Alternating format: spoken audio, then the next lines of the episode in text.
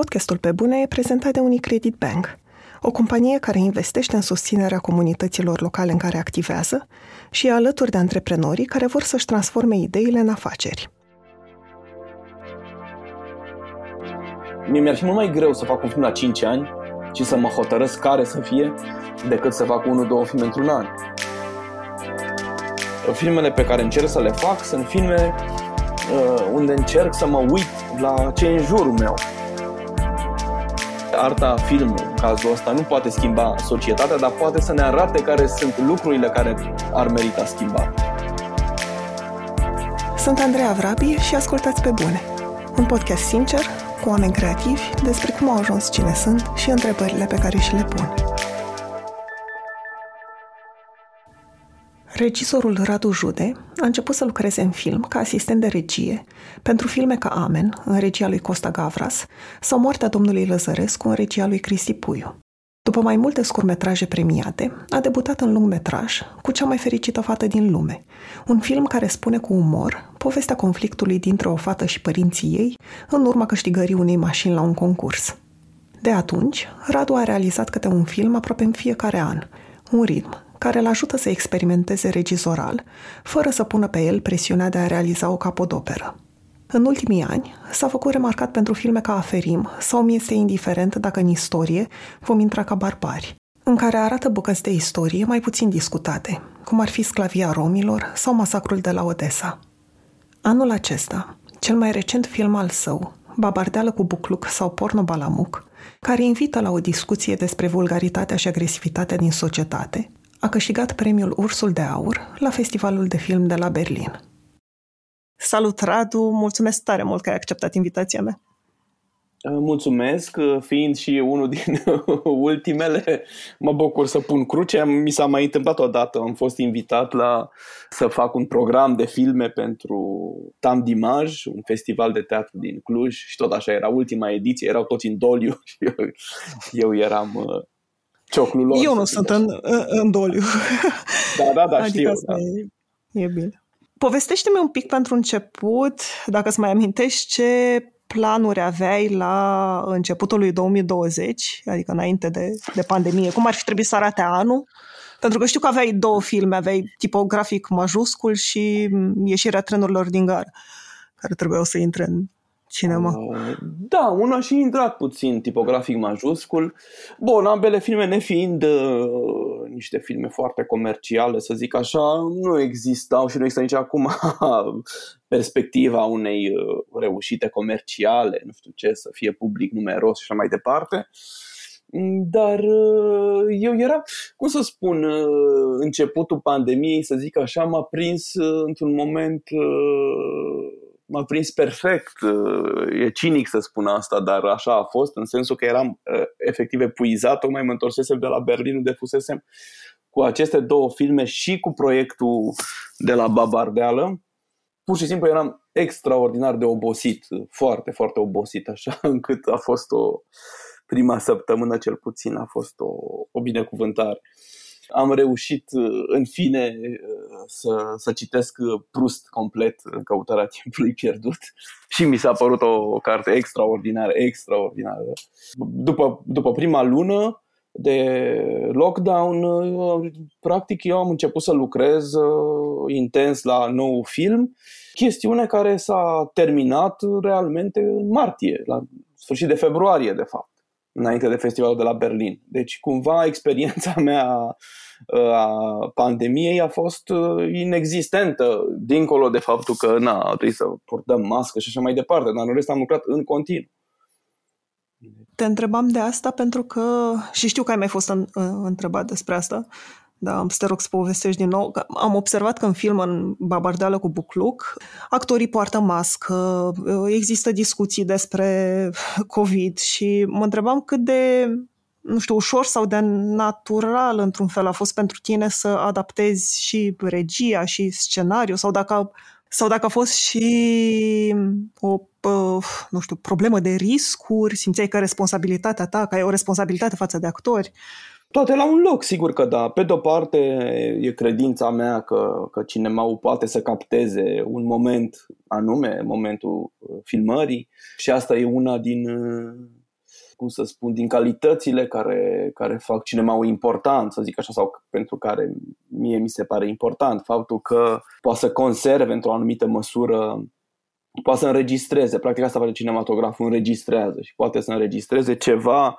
din cum arată un moment anume din timp, din viața unui om, a unei comunități și așa mai departe.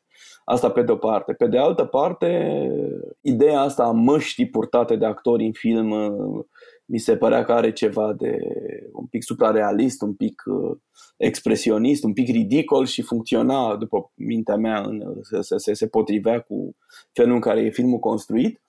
Și în plus, da, a fost și o problemă de, de protecție, adică am ajuns la vârsta la care uh, nu mai am niciun fel de admirație pentru uh, regizorii sau filmele făcute în, în, în regim uh, de exploatare sau de riscuri uh, imense, care de obicei riscurile sunt pentru mai mult pentru actor sau pentru echipă și mai puțin pentru regizori. Nu, sunt o, o, o întreagă, e o, e o mitologie întreagă construită în jurul unor filme ca Apocalypse Now, unde s-au pârjolit hectare de junglă în Filipine și au murit oameni la filmare, la exploziile alea din film.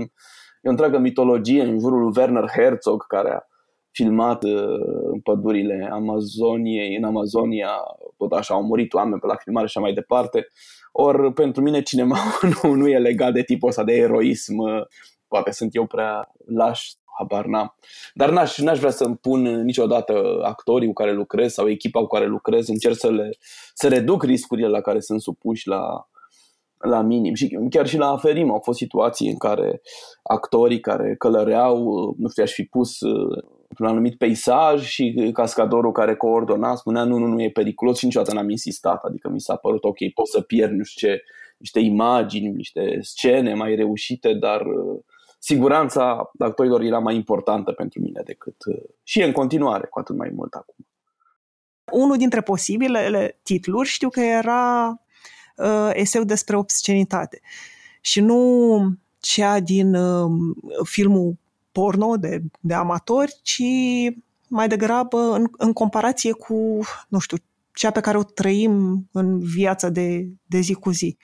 Și mă întrebam cum a apărut ideea pentru film și de ce ai vrut să faci un film despre asta.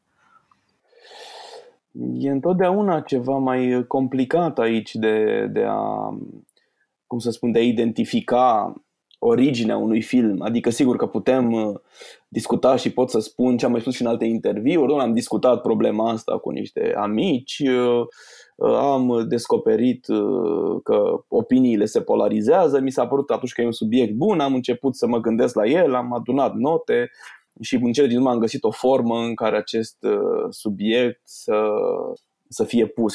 Bun, în realitate întotdeauna e o chestiune mai complexă și mai, uh, hai să nu zic misterioasă, dar mai puțin controlabilă de către cel care face un, o operă de artă, să zic, un film, o carte, o poezie. Adică sunt fel de fel de impulsuri, fel de fel de dorințe, de...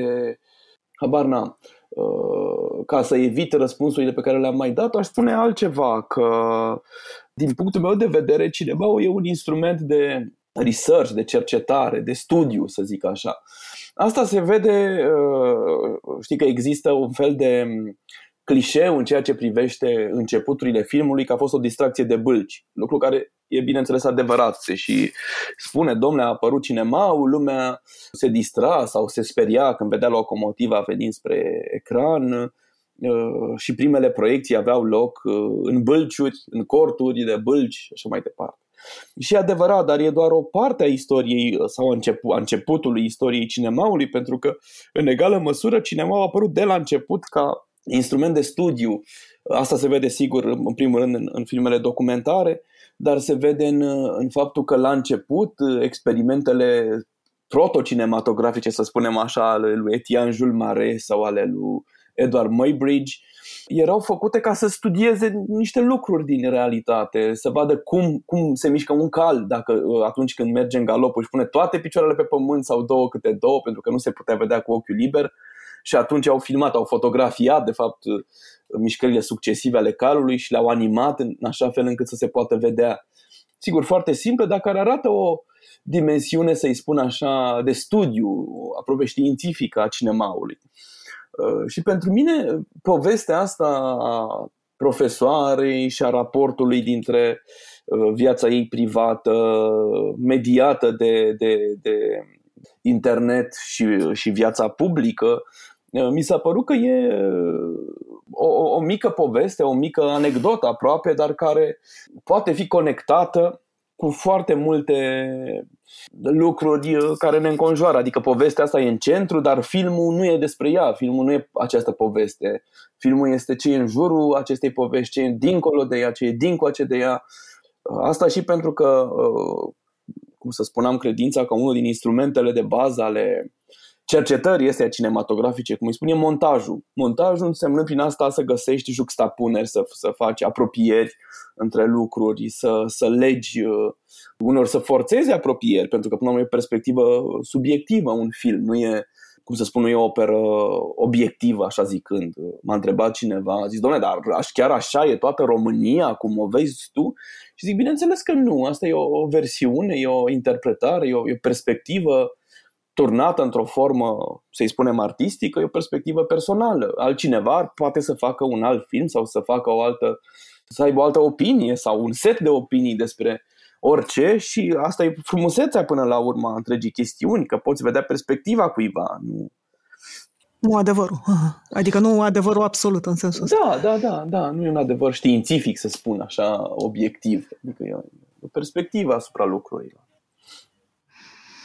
Ai, ai spus mai devreme că, um, nu știu, procesul sau cum apare un film în cazul tău nu, și cred că nu doar al tău, nu e ceva uh, simplu sau nu e o, re, o rețetă într-un fel, că e, e mai complicat de atât, uh, dar mă întrebam dacă poți să-mi uh, povestești cum, cum se întâmplă, da, pentru tine de obicei de la documentare, adică cât durează documentarea, când te simți pregătit, când spui că gata, acum încep, când, e, când simți că da, e gata. Important e când termini, nu când începi. Ah, ok.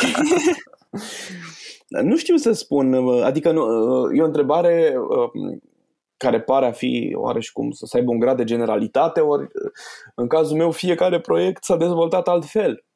De pildă, dacă luăm un film anterior uh, care se numește Mi este indiferent dacă în istorie vom intra ca barbari, el a apărut dintr-o mică observație și anume am fost cu fiul meu cel mare, care acum are 16 ani, uh, dar când am fost cu el avea vreo 5 sau 6 la, cred că erau zilele orașului București și am văzut uh, un reenactment al unei al bătăliei de la Mărășești, făcut în, în spatele Muzeului de Istorie de pe Calea Victoriei și cel care mă invitase și pe care îl cunoscusem la Aferim, uh, unde a fost unul din consilierii noștri pe probleme a costumelor, și anume uh, Emil Boboescu, uh, el m-a invitat și am făcut o glumă. Am zis, cum, dar cum ar, dar de ce nu puneți voi în scenă, în reenactment ăsta, un, un masacru făcut de armata română, de exemplu? Nu?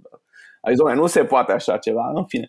E, și filmul a pornit de la această glumă, care mie mi-a rămas în cap, mi-a rămas în cap experiența aia a reenactmentului, pentru că oferea, era un amestec din ăsta de caragioslâc cu ceva foarte serios, uh, punea o problemă de reprezentare, adică deși e o disciplină sau nici nu știu, o, o activitate foarte trivială, nu să pui în scenă uh, bătălii celebre, uh, Calea Victoriei sau pe acolo. De fapt, ce e în spate e mult mai adânc și mult mai complex.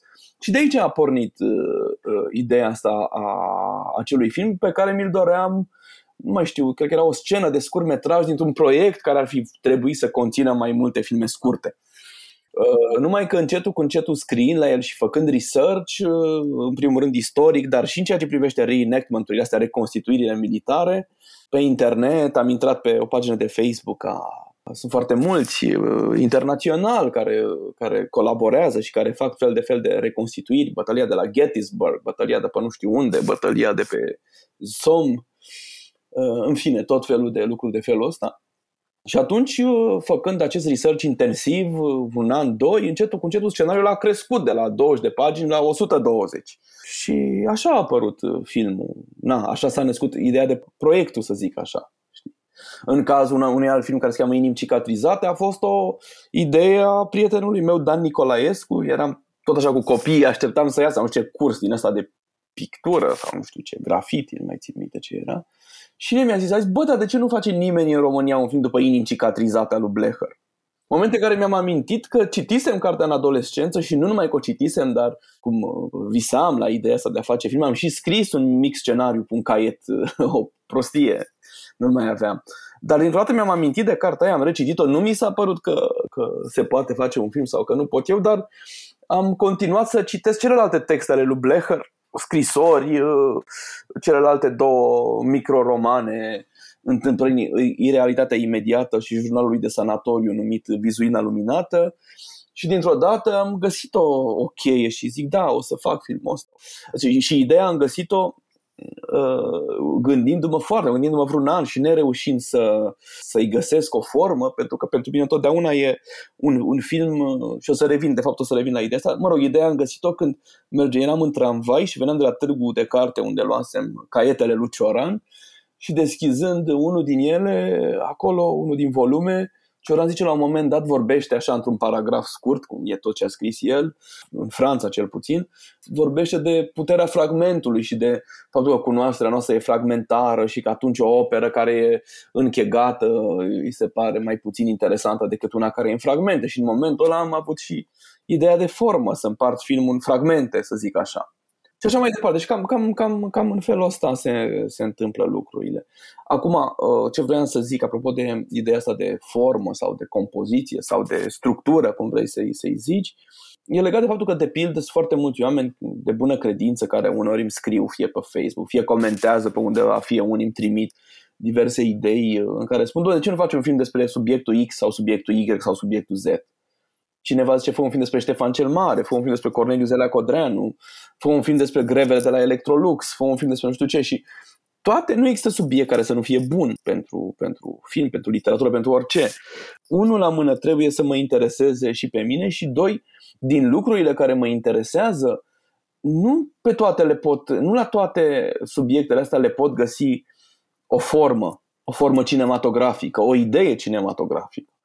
Ori pentru mine, dacă această idee de formă, această idee de a structura cinematografic un subiect sau o temă sau o poveste, dacă, dacă asta nu există, eu nu mă pot apuca de făcut film.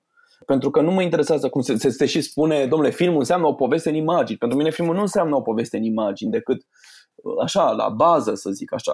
Pentru mine filmul e mai mult, e o modalitate de a gândi uh, cu imagini, cu sunete, cu structurile și cu raporturile dintre ele e o modalitate de a te gândi, de a reflecta la anumite subiecte, de a reflecta cu, limb- cu ajutorul limbajului cinematografic. Dacă el nu există, dacă ideea asta nu, nu-și găsește o formă, nu, nu, nu, nu am niciun interes, nu am nicio dorință de a face filmul respectiv. Și nu ți se întâmplă pentru că na, ai spus că sunt mai multe subiecte care ți se par interesante, dar dacă nu găsești forma pentru ele, nu ai cum să faci filmul. Nu știu, nu, nu ai momente în care asta să devină frustrant, adică să ți se pare atât de interesant un subiect și forma să nu, să nu apară sau să muncești mult pentru ea. Ba da, ba da. Mă întrebam ba ce faci atunci. Păi ce să fac?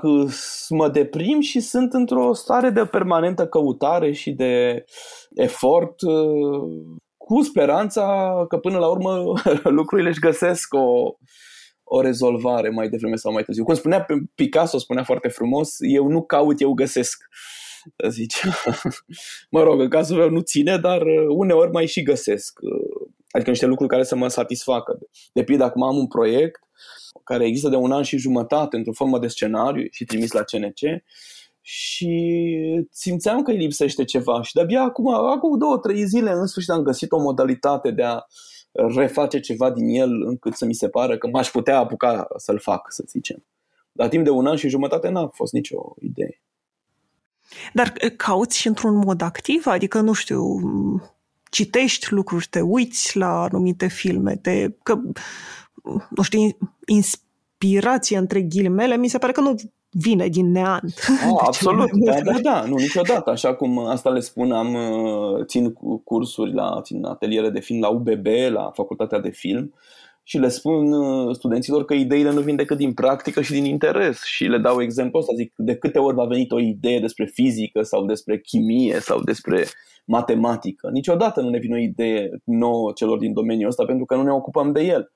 Adică ideea că uh, stai așa, nu faci nimic și la un moment dat te va trăzni inspirația și vei, vei uh, avea o idee, într-adevăr, e, e greșită. Pe de altă parte, și aici e o chestiune care, cum să spun, e încă, nu știu cum să zic, uh, necunoscută în ce mă privește și nu știu, și anume că uneori poți să cauți unde în direcția în care vrei să mergi sau ți se pare că vrei să mergi și de fapt soluția să apară de unde nu te aștepți, din altă parte. Marele istoric Carlo Ginzburg uh, uh, vorbește la un moment dat de legea bunului vecin, pe care o definește în felul următor. Cartea de care ai nevoie în research pe care îl faci, în cercetarea pe care o faci, se găsește lângă cartea de care crezi că ai nevoie într-o bibliotecă. Și dă exemplele lui, adică uh, probabil cea mai cunoscută carte a lui Brânza și Viermii, tradusă și la noi la Nemira cu mulți ani, despre uh, universul de idei al unui morar anchetat de Inchiziție, nu mai știu, în secolul 15-16, mai știu, în Italia, e pur și simplu e o idee pe care a găsit-o într-o notă de subsol la o carte pe care o răsfoia întâmplător. Așa a aflat de cazul ăsta, cazul acestui morar cu numele Menocchio, după care a căutat în alte arhive și încetul cu încetul a a, a ieșit această carte care e superbă și care e foarte importantă pentru disciplina asta a microistoriei.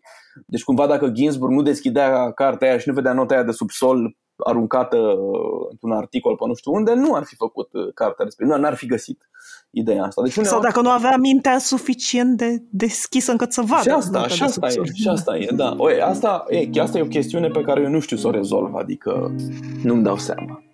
Și așa că orbecă merg în toate direcțiile.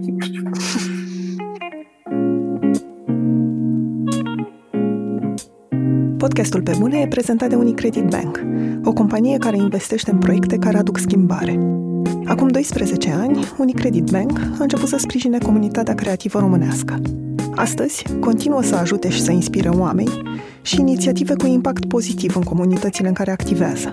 De la programul Teach for Romania, care sprijină tineri să devină lideri în educație, până la Academia Minților Creative, care oferă antreprenorilor toate informațiile de care au nevoie pentru a-și pune în aplicare ideile de afaceri.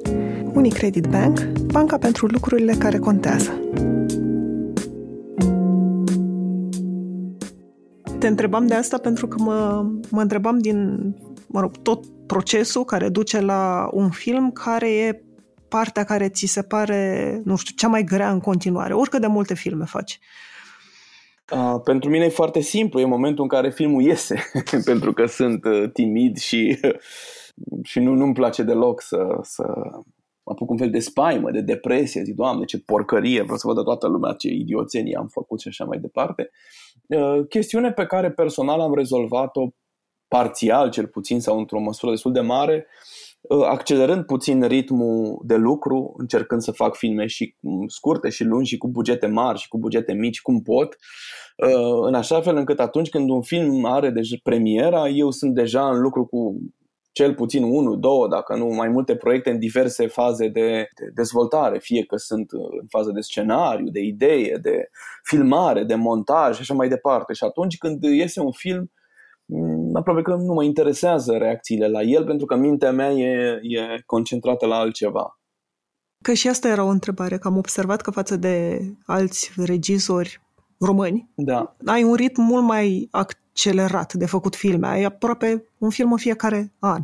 Da. Și mă întrebam de, de ce faci asta sau cum de reușești să faci asta și ce simți că înveți făcând atât de mult. Da, e o, e o întrebare bună la care n pot să răspund doar uh, oferind perspectiva mea asupra uh, acestei chestiuni. Cum să spun, în primul rând există în uh, felul în care se finanțează, să zicem, cinemaul european, cinemaul convențional, nu mă refer la cinemaul underground sau la cinemaul experimental, dar în cinemaul de artă, fie că vorbim de film documentar, fie că vorbim de filme de ficțiune, există un anumit mod, un anumit uh, proces uh, dictat într-un fel atât de uh, instituțiile care finanțează în, în, în Europa sau în România și nu numai în Europa, uneori și în Asia e același lucru și în Canada și în America de Sud și mai departe Deci există un ritm dictat care, care presupune de fapt că tu trebuie să ai un scenariu scris într-o formă cât mai finisată, cu care aplici pentru o finanțare de obicei în țara ta.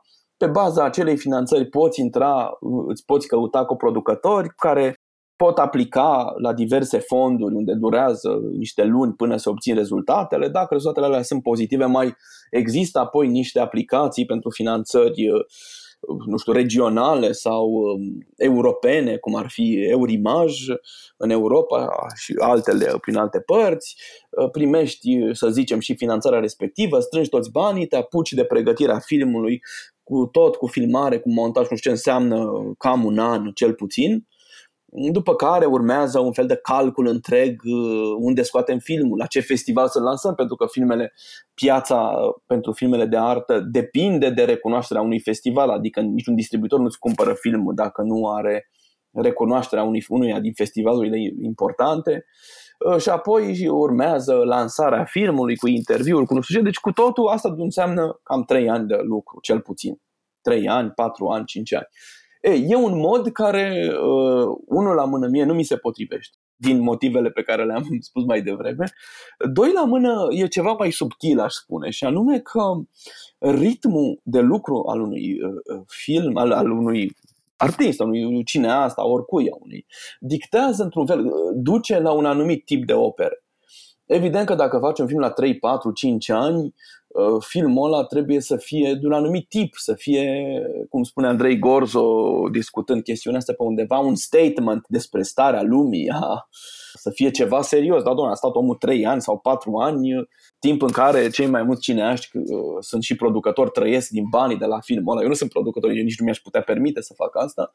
Da, să zicem, stă acolo 3 ani, 4 ani și vine cu un statement cinematografic uh, mare. Și filmele românești, uh, majoritatea, fie le putem considera bune sau unele sunt bune, unele sunt mai puțin bune, nici nu contează asta.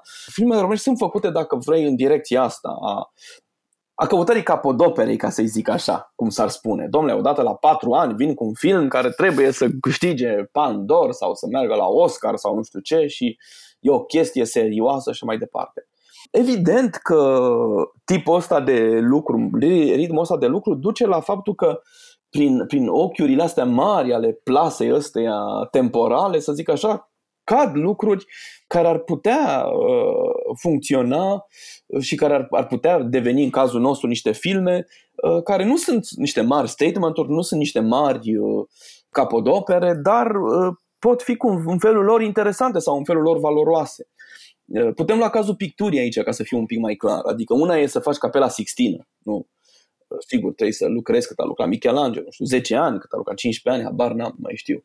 Dar poți să faci ca Picasso, că tot l-am pomenit și am văzut recent un documentar despre el, Le Mister Picasso al lui Henri Georges Clouzot, unde poți vedea că Picasso putea face un, o pictură, un tablou absolut superb uh, în 5 minute, pe ceas. Da, evident, nu e ca pe la Sixtină, e un alt tip de artă, e un tablou minus și era o pisică sau nu știu ce făcuse acolo în, E, și acum, ă, ceea ce încerc eu să fac, sau filmele pe care încerc eu să le fac, nu sunt niște mari statement-uri despre viață, univers, lume, politică și așa mai departe. Sunt mai degrabă niște filme care nu pot fi făcute în patru ani sau în cinci ani. Adică dacă stai patru ani, vii cu alte filme. Zici, domnule, nu fac tipografic majuscul sau ieșirea trenurilor din gară, am stat cinci ani, nu pot să vin cu un film atât de care nu oferă șansa unei capodopere și așa mai departe.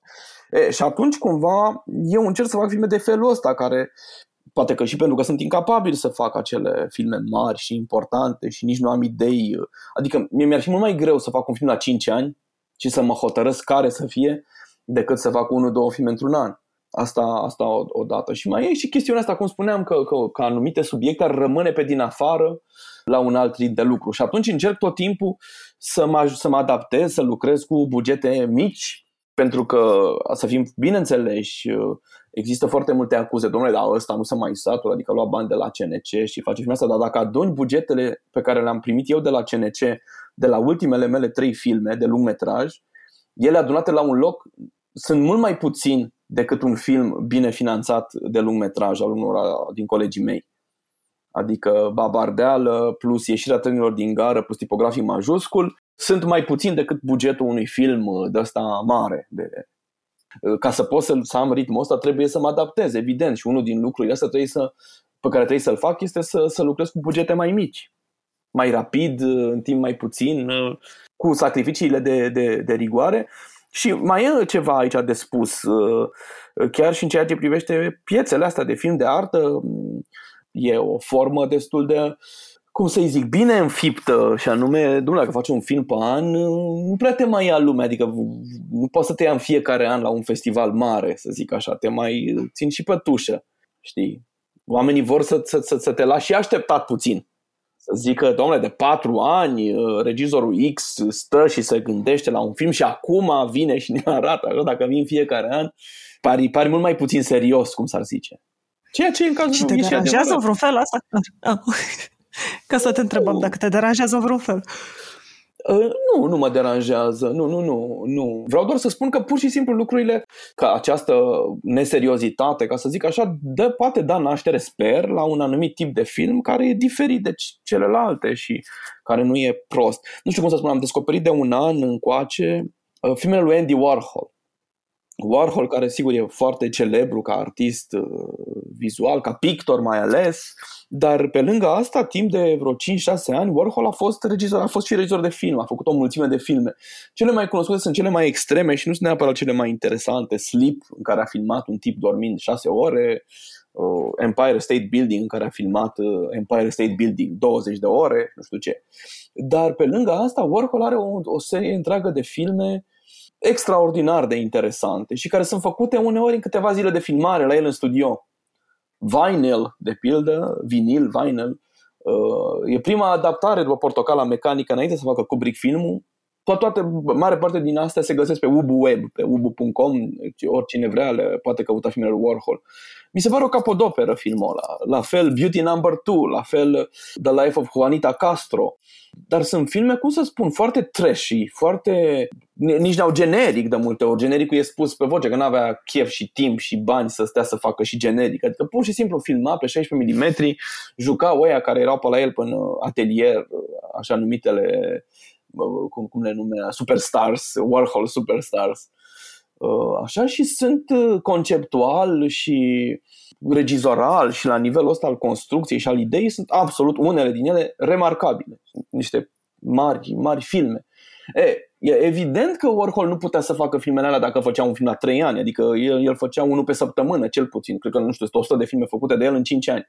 Dar sunt uh, incredibile. Asta spun, adică eu nu, nu cred că e păcat că Warhol a făcut filmele astea și domne nu le-a făcut mai bine, adică să fi stat și el un an, doi cu un film, îl făcea ca lumea, nu. Tipul ăsta de reacție rapidă, de construcție rapidă, de uh, un anumit jomanfișism în ce privește uh, calitatea artistică, dimensiunea asta trashy, cum spuneam, toate astea constituie, contribuie la uh, un anumit tip de cinema care e foarte original și foarte aparte și foarte stimulant, să zic așa.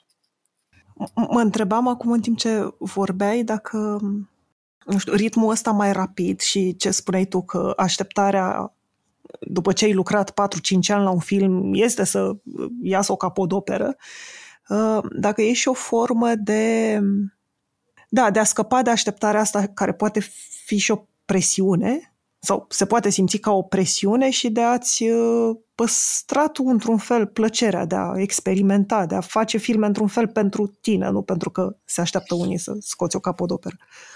Uh, n-aș, n-aș spune fac filme pentru mine, adică mi-e, mi-e străin uh, conceptul ăsta, pentru că filmele le faci ca un act de, de a studia ceva, cum ziceam, și de a, de a comunica uh, rezultatul acestei uh, mici investigații într-o forma unui film, de a o comunica unui public interesat. Deci um, da, nu spuneam în sensul ăsta, ci mai degrabă păstrând asta în minte și nu uh, criticii sau uh, oamenii din industrie, să spunem, care ar avea așteptări pentru o capodoperă. Da, sigur că da, este așa. Pe de altă parte, cum uh, industria e, sau mă rog, domeniul ăsta e organizat în felul ăsta, e destul de dificil. Adică eu simt la mine o anumită presiune să mă conformez ritmului care trebuie și subiectelor care trebuie și, mă rog, o presiune care vine din uh, partea colaboratorilor, din partea producătorilor, din partea agenților de vânzări, din partea tuturor, știi, cumva Zice, domnule, stai mă, lasă-o și tu mai ușor. Dar nu vreau, eu vreau să fac film. Cum, vreau să fac film cum făcea Warhol sau cum picta Picasso, poftim, nu? Dacă pot uh, forța comparația asta.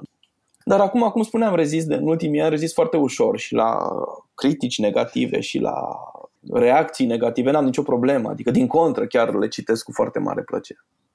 A fost vreun moment în trecut, nu știu, poate pe la început, când te-au uh, făcut să te întrebi de ce faci film sau dacă să mai faci film în continuare? Nu, nu la modul ăsta atât de melodramatic, dar țin minte că a fost un moment în care făcusem eu primul scurt metraj profesional, să zic așa, Lampa cu căciulă și a luat un premiu la Sundance și pe vremea aia nu exista Facebook, se întâmpla, asta era prin 2006-2007 și exista însă, există și acum site-ul Cinemagia, dar era un forum de discuții acolo, vorbeau și după premiul ăsta era o, un rent al cuiva sub pseudonim așa cu niște înjurături ceva și cu o violență, și cu cretinul ăsta, bo, ăsta a făcut în gură cu filmul lui de doi bani, cine e dobito cu ăsta, dar, dar așa o pagină întreagă și am fost atunci zic, dar ce am făcut? Deci, am făcut doar un film, n-am făcut nimic.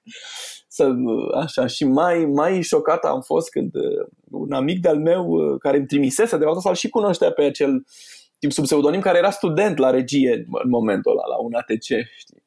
Și chiar am fost curios să văd, uh, să-i văd cariera lui și n-a făcut mai nimic, adică s-a tot uh, ținut de... Și cred că aici e o problemă că uh, atunci când ești atât de încărcat, atât de otrăvit și stai și te uiți în stânga, în dreapta, ce face ăla, îl înjuri pe ăla, îl înjuri pe altul, energia ta se consumă în lucrurile astea în loc să se consume în, în, în a construi, în a-ți face filmele, să zicem, în cazul ăsta. De-aia nu, nu, niciodată n-am stat să comentez pe site-uri sau pe Facebook sau să mă rog, am mai făcut-o când și când și am regretat, de fapt, de fiecare dată. Da, e o pierdere de vreme și de energie. Am observat că în filmele tale, bine, și vorbești și tu despre asta, că folosești elemente care țin de alte domenii artistice. De exemplu, în Babardală sunt capitole, nu știu, un tipografic majuscul, sunt cadre care seamănă cu teatru mai degrabă și mă întrebam de ce te interesează asta și dacă se leagă cumva de o idee pe care am citit-o în alt interviu, că te interesează libertatea regizorală. Da, e ceva, da, e adevărat, sunt adevărate amândouă, nu sunt neapărat legate una de alta. În ce privește prima întrebare, da, cred că cinemaul, știi, ca să folosesc așa o metaforă, e ca un ocean în care râurile și fluviile care se scurg devin oceanul respectiv. Iar dacă fluviile astea sunt, nu știu, literatură sau pictură sau fotografie, nu știu ce, scurgându-se în oceanul ăsta uh, de cinema, ele se transformă în ocean, se transformă în cinema, așa zic. Uh, cu alte cuvinte, cinemaul e, din punctul ăsta de vedere, și aici cred că regizorii se împart în două, regizori care caută o anumită puritate a limbajului cinematografic și cineași care caută sau care, care, care sunt, nu știu, ca mine să zic așa, care încearcă să, să transforme în cinema, în materie cinematografică, lucruri care vin din alte părți.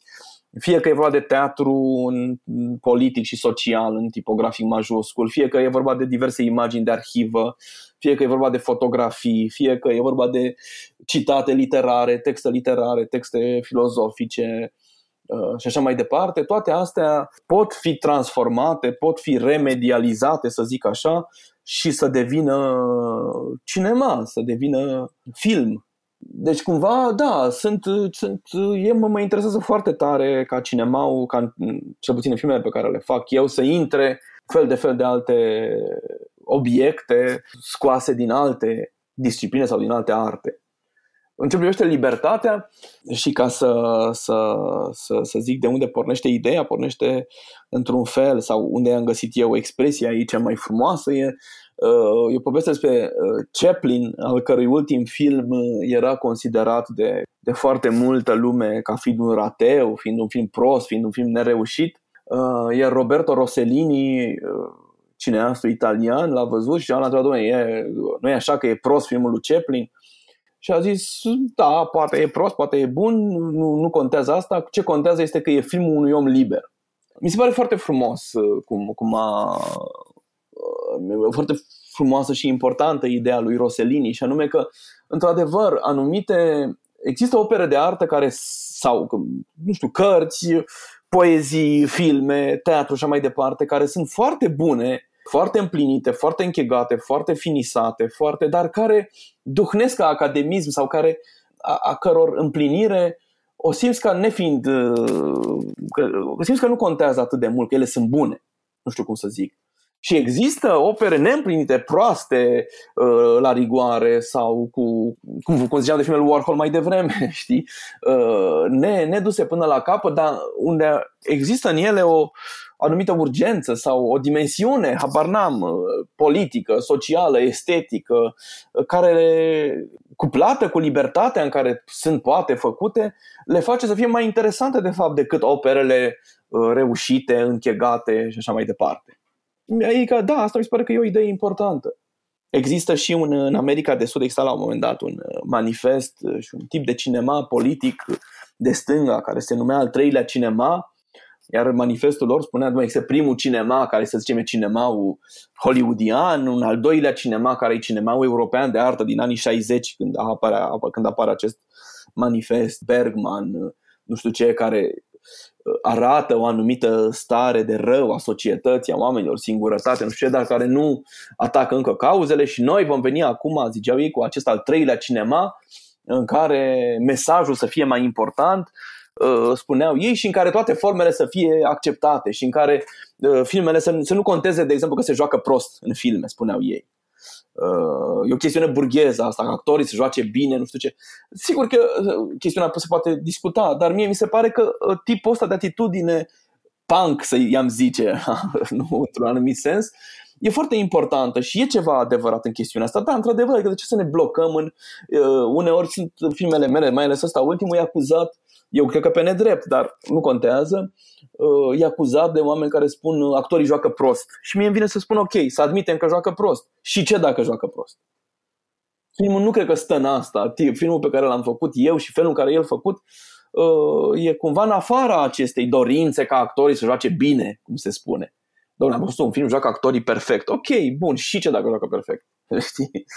Știi? E, și așa, și, și acest al treilea cinema, care sigur era foarte politic, foarte de stânga, da, mi se pare că e important, mi se pare că e important că există ceva de felul ăsta, că există posibilitatea asta de a spune în definitiv dacă am ceva în cap, dacă am o idee, pot să o exprim și pot să o exprim printr-un film. Și chiar dacă filmul ăla nu e perfect, nu e uh, o capodoperă extraordinară, e important tocmai prin imperfecțiunile lui, să zicem așa.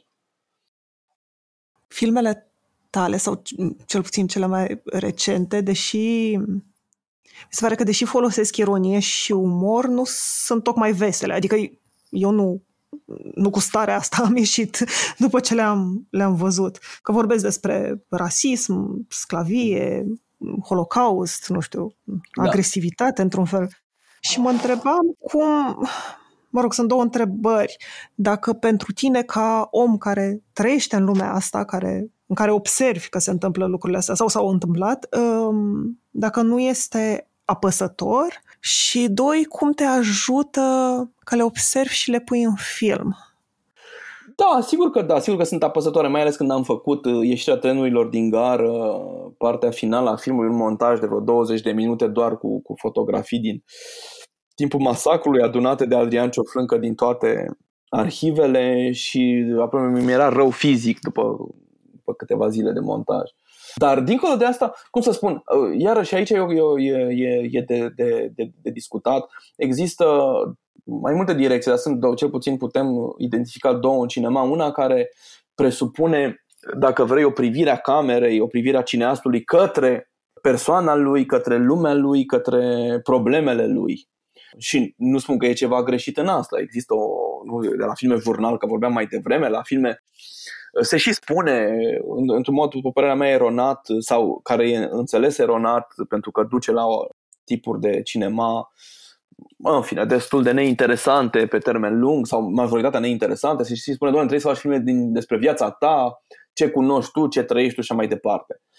Și există cineași care asta fac, nu? care fac um, filme personale, cum se zice, fac filme despre problemele lor, mai mici sau mai mari, despre câte o amintire, despre nu Amarcord al lui Fellini, e un film despre copilăria lui și a repus în scenă, sigur, transfigurată, artistic, e unul dintre cele mai bune filme al lui Fellini și așa mai departe. Deci există direcția asta și există și o altă direcție care înseamnă să te uiți la altceva decât asta, să te uiți Să, să nu faci filme personale. Eu nu fac filme personale, cum s-ar spune. Filmele pe care încerc să le fac sunt filme uh, unde încerc să mă uit la ce e în jurul meu. Uh, e, sigur, ele sunt personale în măsura în care fac filme despre lucrurile care mă interesează sau despre lucrurile pe care le, le observ, le... dar niciodată nu, nu mă interesează deloc să fac un film despre viața mea, micile mele probleme și așa mai departe. Nu că e o problemă, nu, nu că n-ar fi în regulă, cum spuneam, ci pentru că pe mine mă interesează ca oamenii, publicul cărora le ofer aceste filme să, să vadă lucrurile la care, care sunt în jurul nostru, nu problemele mele. Știi, de-aia nici de-aș răspunde la întrebarea asta, cum mă simt eu făcând un film sau altul, nu are importanță, asta e complet irelevant. Uh, Dar nu era atât de mult despre tine cât de, uh, nu știu, odată ce ai observat ceva în societate, da? că e de, despre ce se întâmplă în afară, că, că dai un sens, un rost, un, nu știu, să, cum ai spus mai devreme, să vadă și alți oameni sau... Da, sigur că da, da, da, asta mi se pare important, da, și atunci, adică important, da, mi se pare că e un motiv uh, pentru care merită să faci filmele astea. Acum, sigur, cineva poate să spună, doamne, dar nu mai e bine scris un post pe Facebook sau faci un, uh, o emisiune TV, și o întrebare aici, știu că am fost anul trecut la invitat la Macaz la, sau cu doi ani la o discuție despre arta politică, nu știu ce, și eu sunt un pic mai pesimist decât îmi păreau să fie unii din participanții la discuție care spuneau, dar dacă facem o artă despre teatru, despre habar n-am, discriminarea femeilor sau a muncitorilor sau așa, încetul cu încetul lumea o să vadă și lucrurile se vor schimba eu sunt un pic mai sceptic în, în, în chestiunea asta, în, în, în, a, în a considera puterea artei de a schimba societatea. Uh, dar, pe de altă parte, cum spune un, un teoretician foarte important și un mare critic, uh, Gilberto Perez, Gilberto Perez, habar n-am, uh, un, într-o carte care e una din cele mai frumoase cărți scrise pe cinema, The Material Ghost, spune la un moment dat, ok, arta, filmul, în cazul ăsta, nu poate schimba societatea, dar poate să ne arate care sunt lucrurile care ar merita schimbate. Și mi se pare că e, e poate și asta destul de mult, destul de important. Trag nădejde. Se leagă de asta și e, într-un fel mi-ai răspuns la întrebarea asta, dar o, o pun încă o dată. Ce, da, sper să facă filmele tale pentru oamenii care le văd. Păi da, dincolo de ce tocmai ziceam, uh, cred că mai e ceva care sigur pare foarte puțin, e foarte mic, foarte uh, și anume să ne ajute să vedem mai bine. Adică pentru mine filmele, ca, filmele bune sunt cele care te fac să vezi ulterior, să vezi după aceea uh, lucrurile altfel, să le, să le vezi, să înveți să vezi, ca să zic așa.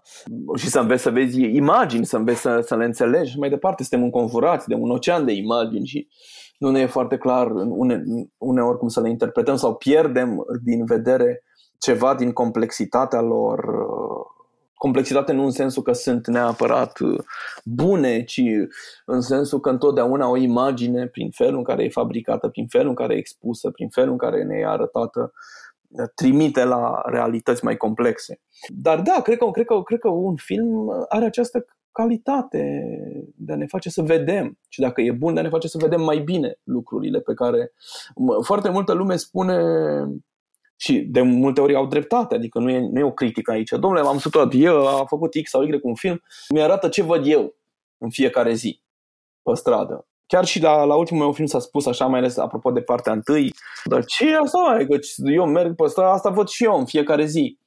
Uh, și cu siguranță eu pot să înțeleg uh, tipul ăsta de critică, în egală măsură încerc să mă apăr spunând că felul în care am filmat, felul în care e cadrat, uh, cinemaul funcționează pe baza unui cadraj, nu există o, o, o încadratură la fiecare, în fiecare moment al unui film. De tipul ăsta de încadratură nu e neapărat ceva pe care să-l facă toată lumea în fiecare zi, mă gândesc. Și atunci poate că prin, prin felul în care e filmat uh, un obiect, o stradă, o mașină, un copac și așa mai departe, un om, felul în care e el uh, filmat ne face să-l vedem într-o altă lumină, de fapt, sau să-l vedem mai bine, sau să-l vedem altfel. Asta e un lucru important pe care filmul poate face, să ne, să ne facă să vedem altfel. E adevărat, majoritatea filmelor nu fac asta, dar filmele bune fac asta. Ce mai simt la filmele tale că nu, că nu, e, nu sunt doar o poveste sau o emoție, că trebuie să gândești, adică că asta te fac, te, te pun să să gândești, da.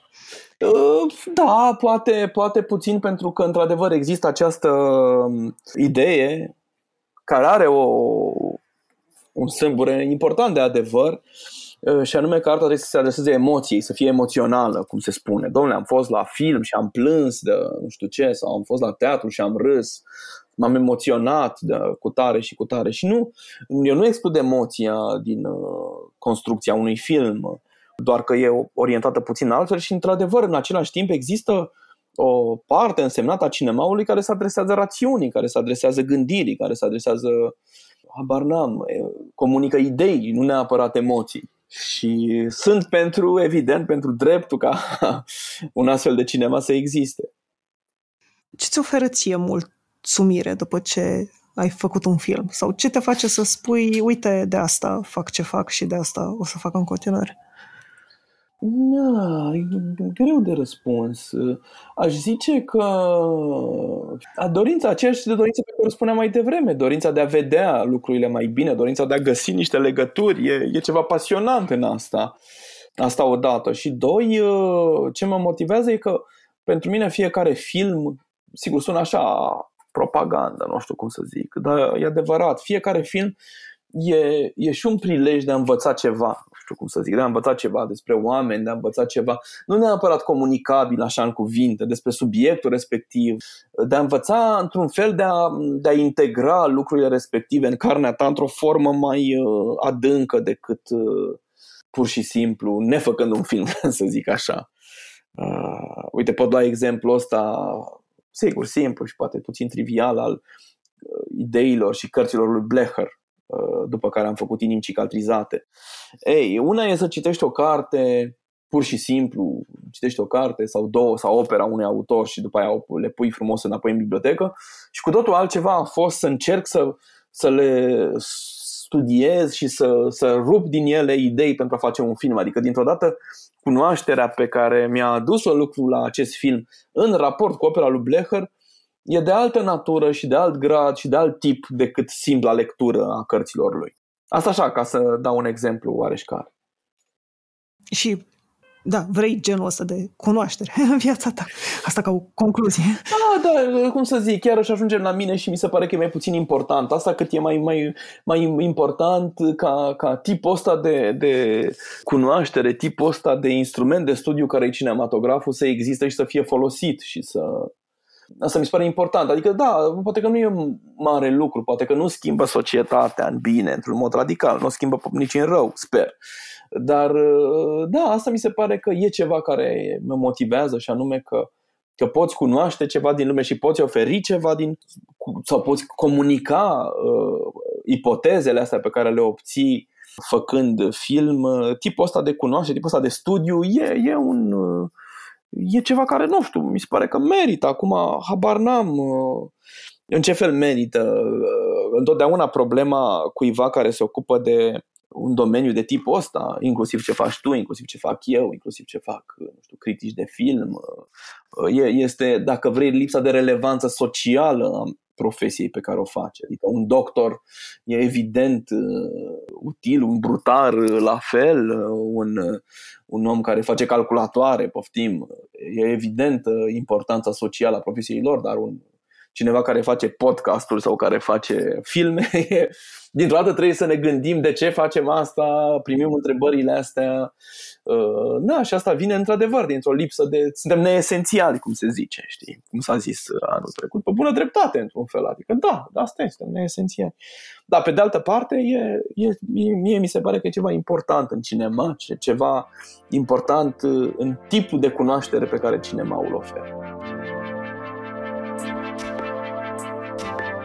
Mulțumesc că ne-ați ascultat! Pentru mai multe episoade, mergeți pe SoundCloud, iTunes, Spotify sau în orice aplicație de podcast folosiți. Pe bune este un podcast produs de Dor, editor de sonet e Horia Baldea, tema muzicală e compusă de Alex Turcu, asistent de producție e Alina Șincu. Nu uitați, dacă v-a plăcut episodul, dați-l mai departe, ca pe bune să ajungă în căștile cât mai multor oameni.